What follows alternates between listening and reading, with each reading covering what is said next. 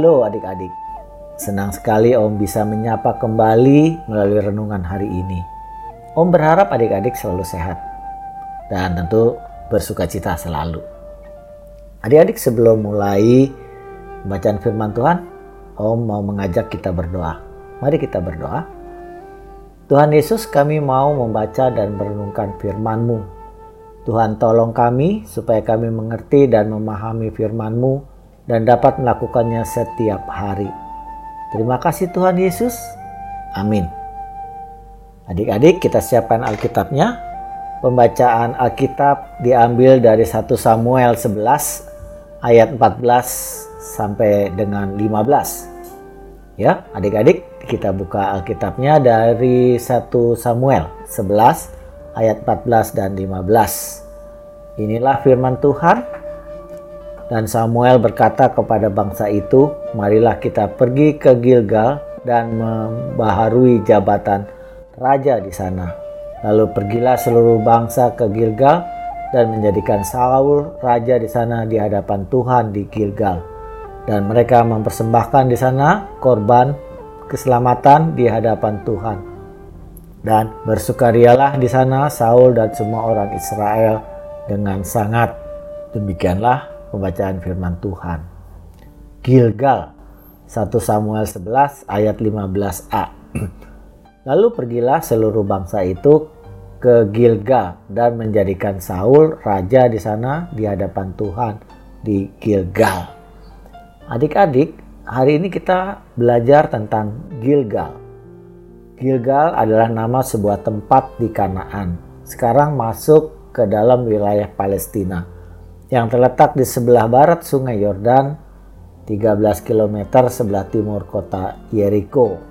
Kata Gilgal sendiri dalam bahasa Ibrani berarti batu melingkar.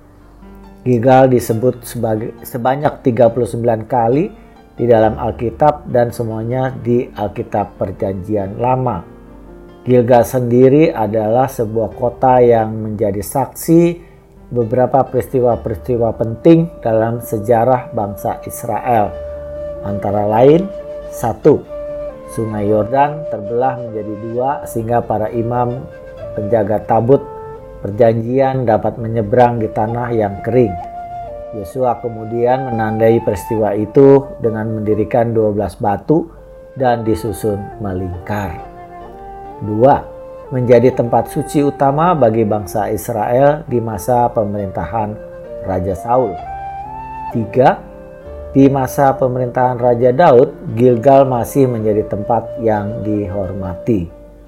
Adik-adik, penjelasan tadi sumbernya diambil dari buku Pengharapan Mesias dalam Perjanjian Lama oleh pendeta Dr. S.M. Sihaan, karangan BPK Gunung Mulia.